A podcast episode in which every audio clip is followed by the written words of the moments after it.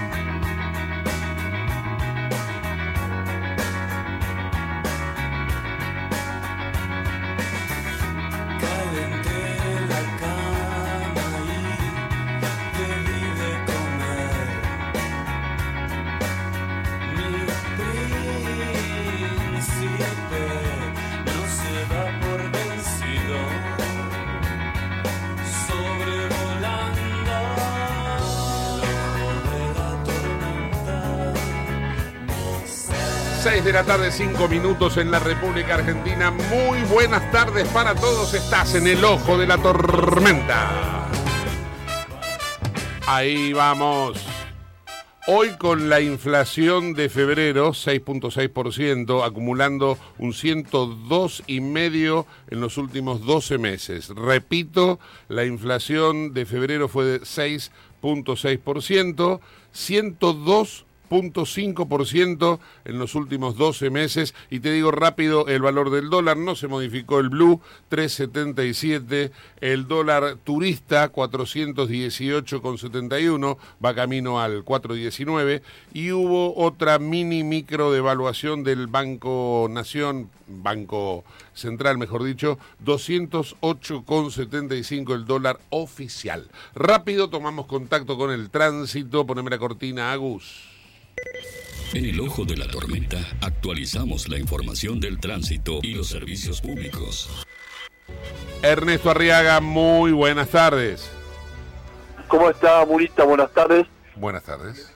A ver si yo no me equivoco. A ver. El Pelado Díaz, Ramón Díaz, Sí. fue el entrenador que llegó a la final del mundo, ¿no? Contra el Real Madrid. Eh, Sí, sí, exactamente. claro, exactamente. La final de la. Ah, está Huguito, Huguito, perdón, no sabía que estábamos Hugo, perdón. Sí, perdón, Hugo, te lo pregunto a vos. Eh, Sí, lo saludamos a Hugo Díaz- Neira. Buenas tardes, sí. Perdón, me metí colgado como siempre. llegó a la mundial, al mundial, a, a la, a la fase mundial de clubes. Sí, a la final del Mundial de Clubes, Sí. exactamente. ¿Qué pasó con, eh, con Ramón Díaz? Lamentablemente, a su ratito tuve que salir por la pantalla chica. El hijo de Ramón Díaz Sí. iba por la ruta 5, me gustaría honorar esta noticia, eh, con una RAM, la grandota último modelo, las poderosas, Ajá, sí. llovía mucho, pero mucho, mucho, chocó de frente contra una cangú, el de la cangú falleció en el instante, se imagina, tres mil y pico de kilos contra una fiorinito, Sí. y la nuera de Ramón Díaz, la esposa del hijo, eh, salió despedida por la ventana y falleció. Oh, El hijo de, el nieto Ramón Díaz, el hijo del hijo, El hijo de Michael. El que tuvo el accidente Michael, es Michael. exactamente Michael, Mike, Michael, Emiliano estaba dirigiendo con, con el pelado, estaban jugando un partido en vivo, debe haber terminado el partido, le deben haber informado recién ahora. Exactamente, en- está herido no grave en el hospital. Lamentablemente, ruta 5, es- la ruta está buena, está bien señalizada, justo antes de entrar al 9 de julio, entre el peaje y 9 de julio, donde pasa todos los fines de semana nuestro amigo eh, Ginard. ¿Y Me dice, no, no, la ruta está perfecta, está qué bien pasó? ¿Qué pudo haber pasado? Eh, ¿Es ¿Por el agua, acumulación de agua? ¿Qué pasó? Ahí uno de los autos se metió al otro lado. Vamos a esperar el. Claro. Lo que sí, ya lamentablemente, digo oficialmente, que la nuera no llevaba el cinturón de seguridad. Eh, apareció a 15 metros de la camioneta. Qué bárbaro. Qué increíble. Esto fue Sí, hace rat- un rato. sí. Qué triste noticia. Sí. Bueno, este, continuamos con el informe de tránsito, Ernestito. Y, y por lo demás, ¿qué, qué otras cosas hay? Por ejemplo, Peor, ya que hablamos, peor. ya que hablamos de, usted eh, habla de un panorama de lluvia de tormentas. En este momento está llegando la tormenta a todo lo que es eh, los partidos de la costa, así que atento Sí, también. y también del oeste porque el 9 de julio está lloviendo. Eh, bien, Eh, por otro lado, el, acaba de cortarse el Metrobús, así que no piensen en el Metrobús porque la manifestación que está de- desde ayer, el 9 de julio, Moreno, Avenida Belgrano y hasta Avenida Independencia, no recorre el Metrobús. el Metrobús de la 9 de julio, ese Eh, estamos hablando. esa- esa- perdón, el metro. Hoy estoy mal con el calor porque se me acaba de quemar el equipo. Ahora, ahora después lo veo. ¿no? Sí, Eh, el Metrobús de la 9 de julio, porque va a ser Metrobús, la, la de José Mura, bien, eh, eh, no funciona. Bien. Fue interrumpido por los manifestantes frente al ministerio. bien, ok. Este, ¿Qué más tenemos? 120 mil usuarios no tienen eh, abonados, no tienen eh, energía eléctrica, Sí. es decir, 400 mil personas sin energía eléctrica. Ah. Ayer se dio una circunstancia muy particular. De hecho, eh, le quiero comentar algo, Arriaga. En estos momentos en la ciudad de La Plata no hay luz tampoco. ¿eh? Tampoco. Eh, ayer se cortó la luz en el momento en que se detiene el tren del ferrocarril Roca que volvía de La Plata a las 21 horas con trabajadores, estudiantes, No, gente que salió de la facultad. todo. ¿Qué pasó? En, en la estación de Hudson, ¿qué ocurrió? ¿Qué pasó? No se movió más el tren porque es eléctrico. No se Ah, el, tren, el tren- el tren de Roca es eléctrico, más vale. No lo sé- hizo, no lo hizo Ranazo. no se movió más el tren. Entonces, la gente se tuvo que bajar y irse por sus propios medios, claro. Pero ¿qué sucedía? En el barrio de Hudson no había luz. Entonces, los vecinos habían cortado todas las autopistas, calles, avenidas. Entonces, no entraba el taxi, no entraba el Uber, no entraba el Nada. Cabify, no entraba el Bondi, no entraba nadie nadie. y ni entraba la policía y había ladrones esos que van en el- los que van en el tren vio Sí, está lleno. los que van en el tren se, se, apo- se aprovecharon de la situación afanaron a todos los que estaban aba- que habían bajado del tren y hasta Sí. había eh, abusadores. A, a uno lo, lo agarraron entre tres que había- le había tocado la cola a una mujer. Eh, o sea todo esto pasó anoche a las 21 horas en, Tierra la, estación, de en la estación Hudson. Es Ah, increíble. Eh, cuando yo digo el Congo urbano esto es el Congo urbano No. y con perdón al Congo le pido. sí, Es increíble. Bien, es, es- es ¿qué más teníamos para contar, Ernesto? Bueno, eh, hace 20 minutos Sí, hubo un golpe de shock de volts.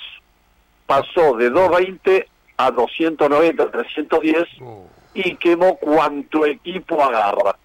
El equipo de María dijo, ¡ping! Se sintió un golpe dentro del Sí, acondicionado y fundió la plaqueta. Llamé al técnico que está acá a la vuelta, el Vicente López, y me dijo, chau plaqueta. eso a Es todos. decir, de- esto le pasó a todos. el- Esto el shock de Volts. A, a toda, a toda la zona norte. Ay, Dios santo. Eh, no- nosotros allá en el sur tenemos un aparatito que si pasa eso salta. Claro, claro. Acá no saltó y quemó el aire acondicionado. Agárrate Catarina, te lo voy a arreglar. El hombre me dio fecha para dentro de ocho días, porque tiene 110 equipos para verla. Qué locura. Ahora, hoy, calcúlele que hay y 10.000, 8.000 equipos y electrónicos que ¡fu! se fundieron. Sí, sí, me imagino. Bien. Bueno, Ernestito, ¿alguna otra buena noticia tenemos? o? No, sí, le quería comentar a Hugo, porque Hugo es un hombre muy afortunado en Estados sí. Unidos, eh, eh, que sigo con mi teoría, señor Hugo, Sí. River campeón. Vamos con esa, muy bien, me parece No, no, yo no soy de River, pero River juega bien. Sí, Ah. eh, te digo más, el inicio de, de Michelis en estos partidos que lleva, nueve partidos que lleva dirigido, eh, Sí. están a la par de lo realizado por el muñeco Gallardo y por Mostaza Merlo en el 89. O sea, los tres mejores inicios de torneo de en los ¿Ves? últimos 30 años de técnicos de River Plate. mira vos. Sí, sí. Bueno, lamentablemente eh, el- el- la academia no figura, ganó de lástima 1 a 0, pero River es campeón. Sí. Y Boca ni hablemos, Boca va para atrás. Pero es importante ¿Vio- vio ganar jugando mal también, ¿eh? El presidente ahí, ahí está gritando el, el otro que ¿vio no existe. el presidente de ese club que dijo, no me gusta ser presidente de un club que no ganó ninguno de los seis Lo que partidos"? sería Eh, los claro, otros para vos claro, si sí. estuvieras haciendo un programa partidario de Racing. Los otros Eh, sería claro, para vos. eh, el periodista, lastimado. dirías. Sí. Salió lastimado el conductor. Sí, sí, sí. ¡Ay, salió lastimado! Mira cómo grita. Arriaga, Mira cómo grita, mira cómo grita. Arriaga, la, un- la única persona inteligente que lleva el apellido Arriaga se llama Carlina Arriaga. Ernesto Arriaga no sabe nada de fútbol. Le mando un saludo. Los quiero mucho a los dos. Chao, chao, hasta luego. Bien, el hermano de Arriaga es hincha de Racing y, y este Arriaga vino fallado. Claro, es hincha, sí. es hincha del otro. Qué cosa loco. Las 6 de la tarde, 15 minutos. Ya me voy a ir a La Plata. Voy a hablar eh, con el ex fiscal Romero de La Plata. Antes, dame rápido los títulos deportivos, Huguito. Muy bien, ya tenemos confirmado el nuevo formato del Mundial 2026. Hay muchos detalles lindos para saber. ¿Dónde se lleva el Congreso? Es un detalle no menor también. Y se están jugando los partidos. No, me digas que hay otro más de Haaland.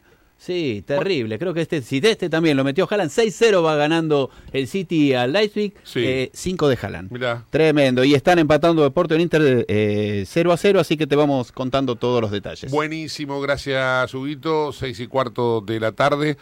El ex fiscal Marcelo Romero está en línea. Marcelo, ¿qué tal? Buenas tardes, ¿cómo va? Sí, acá estamos. ¿Qué tal, Gustavo? Ahí está, perfecto. Eh, bueno, gracias por atendernos en principio. Al contrario, ustedes, Eh, como siempre. Marcelo, eh, la verdad que me llama mucho la atención, me, me gustaría compartir reflexiones y opinión, ¿no? Acerca de eh, el manejo o el desmanejo que se está teniendo en materia eh, es, es complejo, ¿no? Porque no es solamente narcotráfico, es narcotráfico, es seguridad, inseguridad, las derivadas. Eh, ahora nos enteramos de que un delincuente preso tenía una oficina en- dentro de la cárcel. Pero además, seis años después, va y compra un helicóptero, el mismo delincuente, desde la cárcel, que es un narcotraficante de los poderosos, este Alvarado, enfrentado a los monos de Rosario. Pero la cárcel está en Ezeiza. Y donde tenía la oficina era la cárcel que está en Campana. Entonces digo, está todo podrido. Porque uno habla- Bueno, pensaba, pensaba Rosario, pero no es, no es Rosario esto. No, quiero pensar que no a tu pregunta, ¿no? Quiero pensar que eh, sin ninguna duda hay actos de corrupción y personas que se corrompen, sí, no podemos negarlo, sería un necio al, al- al negarlo, pero no se puede, frente al crimen organizado, tener respuestas improvisadas. Es un juego de palabras, pero creo que lo grafica. Y si hay un ejemplo de manual de crimen organizado es el narcotráfico, porque no es solamente la compraventa de tóxicos, de sustancias psicoactivas, sino que tiene muchos tentáculos, el sicariato es uno de ellos, el más grave de todos, el lavado de dinero, las organizaciones de sostén, porque no es solamente el que, el que venda, el que trafica, sino que hay transporte, hay logística, hay comunicaciones, hay oficinas de los narcotraficantes que son eh, contables, ¿no? que hacen la contabilidad para después hacer el lavado, eh, hay contactos para corromper a funcionarios, en fin, eso no con el contrabando, la trata de personas, el tráfico de armas, pero el, el narcotráfico es el ejemplo que uno puede poner en un examen en la facultad. Ahora, si para intentar, no te digo neutralizarlo, porque es un delito transnacional que hasta el momento de la lucha va fracasando, ¿no? En cuanto a su combate total, pero de una u otra forma combatirlo lo que tenemos en la Argentina, afortunadamente todavía no está cartelizada como en los 80 en Colombia o actualmente en, en México, pero tenemos una organización criminal eh, en Rosario y en la provincia de Santa Fe eh, bien armadita, ¿no? Desde el punto de vista delincuencial. Y sin embargo, fíjate que eh, permanentemente los ministros de seguridad, eh, los gobernadores, los intendentes y hasta los propios presidentes hacen gala de lo que no debe hacerse frente al crimen eh, organizado, que es, por ejemplo, hacer marketing. Vos no le podés decir al narcotraficante qué es lo que vas a hacer para neutralizarlo, como se hace permanentemente, qué sé yo, con los motochorros, Claro. que es el delito amateur, que es el delito improvisado, que es dos o tres pibes que tienen unas motos, dos celulares y una mínima, mínima organización para arrancar de la cartera a una anciana. Eso no es crimen organizado. Eh, no es crimen organizado una banda que sale eh, a robar negocios o entradero de salideras. Pero esto no, acá tenemos que tener sigilo, acá tenemos que tener prudencia, fundamentalmente, fundamentalmente inteligencia criminal. Eh, es desconocer eh, la psicología básica de este tipo de delincuentes, pensar que se van a asustar, que se van a intimidar por presencia uniformada, que se van a intimidar porque haya, comillas, más policías en las calles, o que vaya la gendarmería o que vaya el ejército. Al contrario, los van a combatir, porque esto lo hemos visto eh, no solamente en las experiencias de otros países, sino hasta en el cine. En las bandas de narcotraficantes se enfrentan al sistema penal del Estado y no le temen, no se intimidan, ni siquiera los intimida la cárcel, el ejemplo que vos ponías. Ahora, si en la cárcel, que es el lugar donde más o menos pueden estar alejados de, los centros de poder del narcotráfico, les damos celulares, y se lo damos oficialmente, porque no es que pasan eh, bajo sobra, no, no, oficialmente se autorizó en plena pandemia a tener celulares a todos los presos de la República Argentina. Decisión polémica si la hubo, pero bueno, uno puede llegar a pensar, fue eh, por el momento, por la, situación del aislamiento, para evitar motines, para evitar que la familia, etcétera, un montón de justificantes que uno puede o no estar de acuerdo. Lo hemos charlado contigo en tu programa. Mm. Yo no estaba de acuerdo, pero bueno, eh, algún funcionario hizo cargo y tomó esa decisión. Ahora, una vez que finalizó el aislamiento obligatorio, los celulares desaparecen de la cárcel. No me van a decir que con la tecnología que tenemos hoy no puede haber celulares bloqueados para el uso de Internet. No solamente los narcotraficantes, los presos comunes amenazaban y siguen amenazando y extorsionando desde las cárceles. Hay un montón de causas comunes ¿eh? de las provincias, de la justicia provinciales, donde tenemos a detenidos en cárceles argentinas eh, extorsionando, amenazando, eh, haciendo secuestros virtuales. ¿Cómo no lo iba a hacer? ¿Cómo no lo iba a hacer un narcotraficante que tiene toda una red criminal en la vida en libertad? Y bueno, caso del helicóptero ya es sinceramente cinematográfico. Sí, hasta diría iconográfico el helicóptero, pero me resulta, insisto, y perdón que por ahí eh, profundice o meta otra vez eh, el, dedo en la llaga, pero me, resulta increíble que un preso pueda disponer en, en una cárcel en la, en la cual está él cumpliendo reclusión, pueda disponer de una oficina. me, resulta increíble, por un punto número no, uno. No quiero, eh, no quiero escapar a la, pregunta que obviamente que sé dónde va. Que ¿Hay corrupción? En el Estado sí hay corrupción, sí. ¿Hay corruptos? Sí los hay. Y el narcotráfico tiene los, la suficiente cantidad de dinero, tiene cantidades obscenas de dinero, y sobre todo dinero en efectivo, para corromper para corromper funcionarios, para corromper policías, para corromper fuerzas de seguridad y en otros países hasta para corromper integrantes de la Fuerza Armada. Digo otros países porque acá las Fuerzas Armadas no están involucradas eh, en la lucha contra el narcotráfico porque hasta ahora lo prohíbe la ley. Pero sí, el narcotráfico tiene el poder para corromper. Seguro. Tiene muchísimo dinero. Lo que, muchísimo dinero. Lo que veo es que después de que se descubre eh, este tipo de situaciones, porque se descubrió hace en el año 2000, esto es del año 2013 cuando Alvarado tenía la oficina en eh, la cárcel eh, de, la zona norte, ¿no? El home office. El home office, exactamente. En el año 2013. Ahora, 10 años después, le descubren a Alvarado que compra el helicóptero, pero entre medio de eso, también le, le habían descubierto que tenía línea telefónica fija en la cárcel de Ezeiza. Entonces, yo digo, la sanción para los corruptos que permitieron lo primero, que permitieron lo segundo y que posibilitaron lo tercero, no es ejemplar, evidentemente, porque si a mí, no sé, me, dan 50 años de prisión por una corrupción de colaborar con un narcotráfico, con un narcotraficante, nunca más me acerco, o sea, ni por las tapas. Ahora veo que no, evidentemente no pasa nada ahí. ¿Qué, qué pasa? ¿Está faltando leyes para castigar a ese tipo de delitos? Bueno, ahí entramos en un tema mucho más genérico ¿no? de nuestro sistema penal, que es que el delito es bastante barato en la República Argentina, sale, sale barato al delincuente, eh, sobre todo porque hay una serie de situaciones que empiezan por la superpoblación de las cárceles, el hacinamiento y demás, que en lugar de solucionarlo construyendo más cárceles, pero los políticos no quieren la foto cortando cintas en un presidio porque es políticamente incorrecto. Eh, ¿Qué se ha hecho en los últimos, yo diría, 30 años? Bueno, un montón de leyes parche sobre todo en los códigos procesales y en los códigos de ejecución penal, donde existen una cantidad enorme de facilidades para obtener la libertad. O sea, en lugar de decir, bueno, hacen falta más plazas. ¿Por qué? Porque la población creció y como hay que hacer más escuelas, más hospitales y lamentablemente más cementerios, porque somos más, también hay que hacer más cárceles. Porque el delito nunca va a ser eliminado por completo, nunca, porque es inherente a la conducta humana, ¿no? Desde Adán y Eva, desde Caín y Abel. Eh, el delito es parte de la conducta desviada del ser humano, entonces va a seguir existiendo.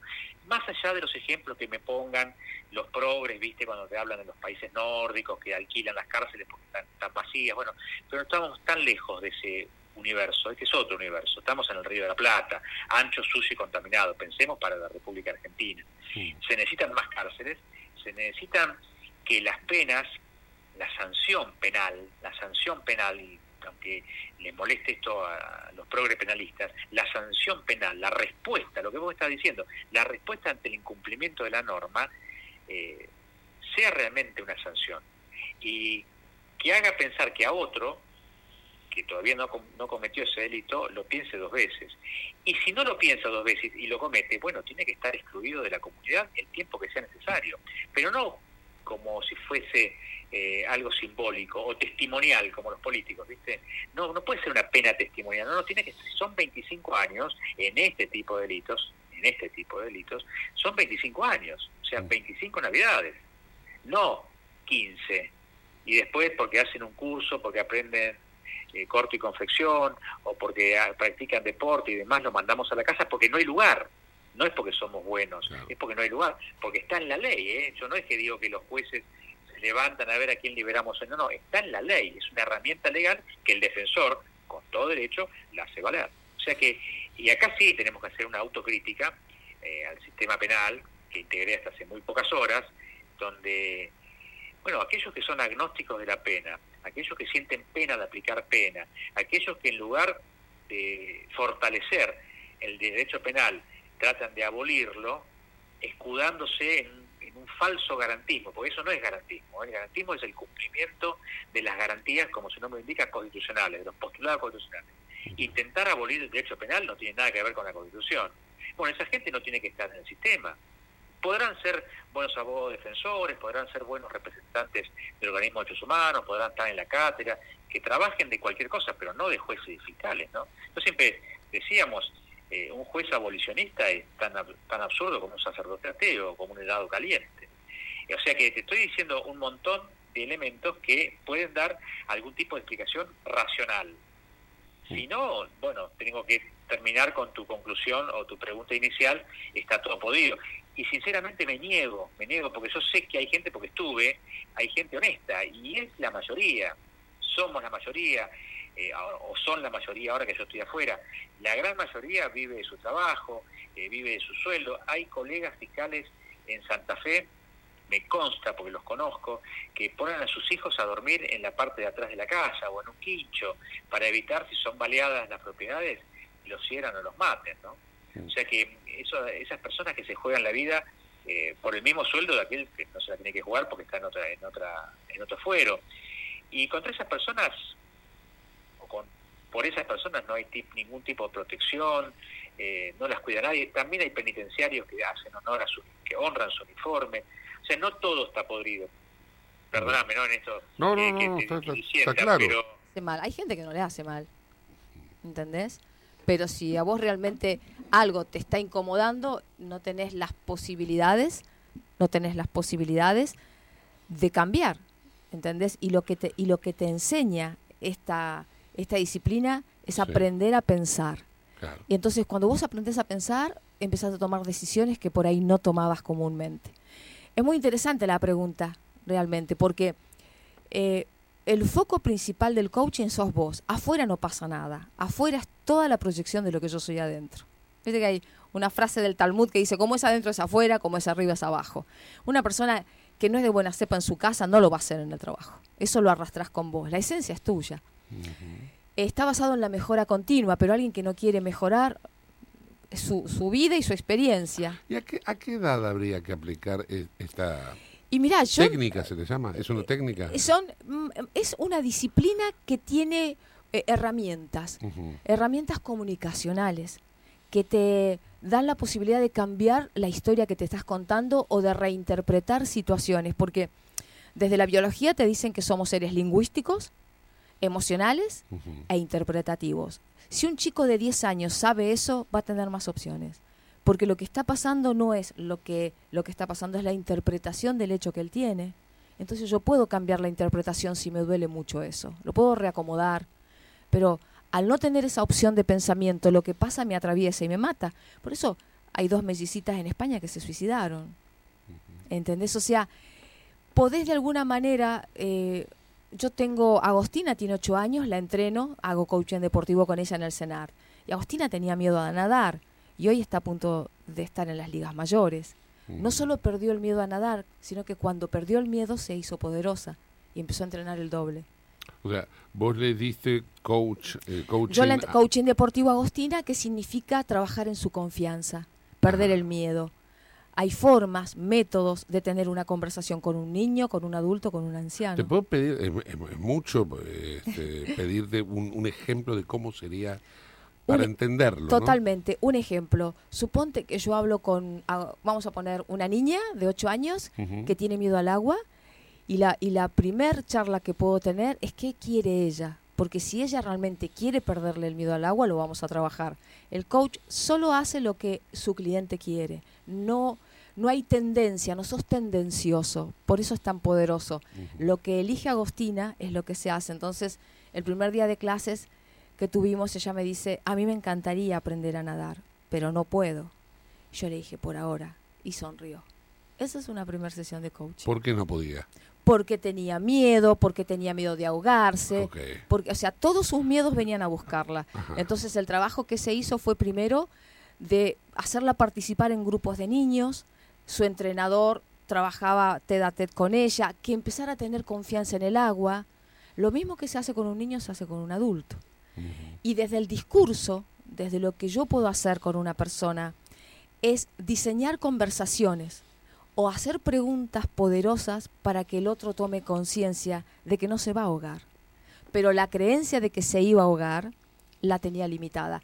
Y finalmente en el coaching hay una frase fundamental que somos un sistema de creencias. Y según nuestras creencias, lo que yo hice con Agostina fue desafiar que se iba a morir si nadaba. ¿Mm? ¿Y cómo lo haces? Probando, metiéndote al agua, trabajando con ella. La construcción de confianza con un otro. Eh, agarrarme de la mano, vamos juntas. Todo eso, imagínate si, si, si uno pudiese trabajar en otros espacios. Eh, el trabajo de un coach, realmente un coach profesional, formado con todas las letras, porque también hay un falso concepto que hoy todo el mundo es coach y hace un curso de cuatro meses. Sí, eh, por, por y eso, eso pasa en... Uno es dice, como que lo devalúa. lo también. devalúa. Hablaba con un abogado la otra vez y me decían, todas las profesiones hay buenos profesionales y malos. Me dice, no teni- el, el coach no escapó a esa tendencia de... No tiene que ver con la profesión, sino con quien la ejerce. Entonces, eh, ahora uno dice, eh, no hay que hacerse tanto problema por eso, porque alguien que realmente no está formado no queda realmente mucho tiempo trabajando en una institución o en una empresa o teniendo clientes, porque lo que hace que vos perdures son tus resultados. A ver, una pregunta que también me inquieta es, eh, uno, un coach, co- eh, ¿cómo es coaching? Un coach. No, Un coach es el entrenador. persona, sí. Exacto, la persona es un coach y la disciplina es coaching. Bien, un coach. Eh, ¿A cuántos eh, alumnos es? ¿A cuántos Clientes. clientes? Yo tengo clientes. ¿Te gusta? Sí, sí, porque, porque Me, me suena, me suena mercantilista. Sí, pero vos sabés pero- que Pero bueno, vamos sí, a... pero vos sabés que yo la otra vez hablaba con una gente y le digo, pero yo no tengo pacientes porque no soy psicóloga. O sea, pacientes para un psicólogo, para un médico, alumnos para un docente. Yo en realidad motivo Discípulos ¿viste? podría ser también. discípulos. Bueno, ¿cuántos al mismo tiempo podés este, trabajar? Tenés muchas modalidades. Yo puedo hacer coaching ejecutivo y que es que todos los lunes, dos horas por semana, nosotros hacemos un entrenamiento. Ujú. A TED a TED solos, en tu casa, en un bar, en la oficina, donde quieras. Pero me ha tocado estar adelante de 400 personas en un broker de seguros. ¿Y lo podés hacer? ¿Se- Totalmente. o sea, ¿Se puede hacer a 400 personas? Totalmente, porque eso es coaching motivacional. Bueno, y ahora pregunto lo siguiente. Si es así, que como vos me estás diciendo que no tengo por qué desconfiarte, ¿por qué no incorpora, y siendo que es tan útil, ¿no? ¿Por qué no se incorpora, por ejemplo, en los colegios, cuando los niños están comenzando en esa tabula Total. rasa, están Sí. incorporando valores? Incorporar un valor que sería un ejemplo, ¿no? Sí. El valor del respeto, El respeto. eh, el anti-bullying. ¿no? Totalmente. Entonces digo, ¿por qué, por qué eso no, no se incorpora de alguna manera? Porque es una cuestión cultural. O sea, nuestro país culturalmente todavía está lejos de tener esa, esos formatos de educación. Mm. Si vos mirás en Finlandia, Noruega, eh, tendrán otros problemas, pero dentro de su estructura de educación, la inteligencia emocional o lo que tenga que ver con el entrenamiento a adolescentes o a niños está a tope. Yo creo que va a venir porque estoy trabajando mucho con lo que es hablar con los ministros de educación, hablar con legisladores, ¿Sí? o sea, llevo, sí, Ah, llevo bueno. proyectos Me das una luz de esperanza. Sí, estoy justamente hoy, tengo una reunión en un rato. Eh, hace ocho años que llevo el proyecto a ministros de educación y no va. Pero sí me dieron eh, lugar en la Facultad de Buenos Aires, en la Facultad de Medicina. Ah, En el 2015 eh, se formó la primera camada de coach médicos. qué bueno. Y eso después de un año y medio de entrenarlos y hoy son los discípulos que llevan eso a otros médicos. Los formamos todos los jueves de 8 a 11. La facultad nos dio el lugar, el cuarto piso. Y fue alumna mía, la rectora de la facultad de enfermería, con toda su troupe de docentes. Y realmente para mí ahí fue como la consagración. Dije, esto funciona y esto puede salvar vidas, esto puede acomodar equipos de trabajo, porque está basado en... Viste que adentro te dicen hay un gigante interior. ¿Qué estás esperando para sacarlo? ¿Cómo necesitas ir, esto que está tan en boga, tu mejor versión? Yo creo que adentro de cada uno de nosotros hay alguien mejor, pero no lo sabemos. Y el coach lo que hace es despertar ese gigante. Cris, me encantaría seguir charlando, me quedé sin tiempo. Algún Eh, día, eh, claro eh, que sí. Este, no, desde ya eh, te voy a invitar para Cuando que, quieras. para que vengas este, más Sí, seguido es apasionante. y que nos, nos, nos des esta, esta luz que, que nos ha dado. Mira, mira los ojos de Huguito, pare- parece un, un equeco. Yo conozco algo de lo que hizo a nivel deportivo ella, pero es para otro día. Ahí está, bien, perfecto. Importante. Bueno, gracias, Cris. Un placer. Cris Quintana, coach ontológica, y bueno, este, ya estás invitada, así que en cualquier momento vamos a, a A, repetir a esto. disposición, gracias. Huguito, cerrame el programa con información deportiva, dale. Muy bien, han clasificado el Inter que empató 0 a 0 como visitante con el Porto y el Manchester City que terminó metiendo el séptimo Kevin De Bruyne un golazo, Mm. Ganándole, goleando, el global terminó en 8 a 1. Ahí está, perfecto. Gracias, gracias, gracias. Gracias a ustedes también por gracias. estar aquí con nosotros. Nos reencontramos mañana a las 6 de la tarde. Chau, hasta entonces.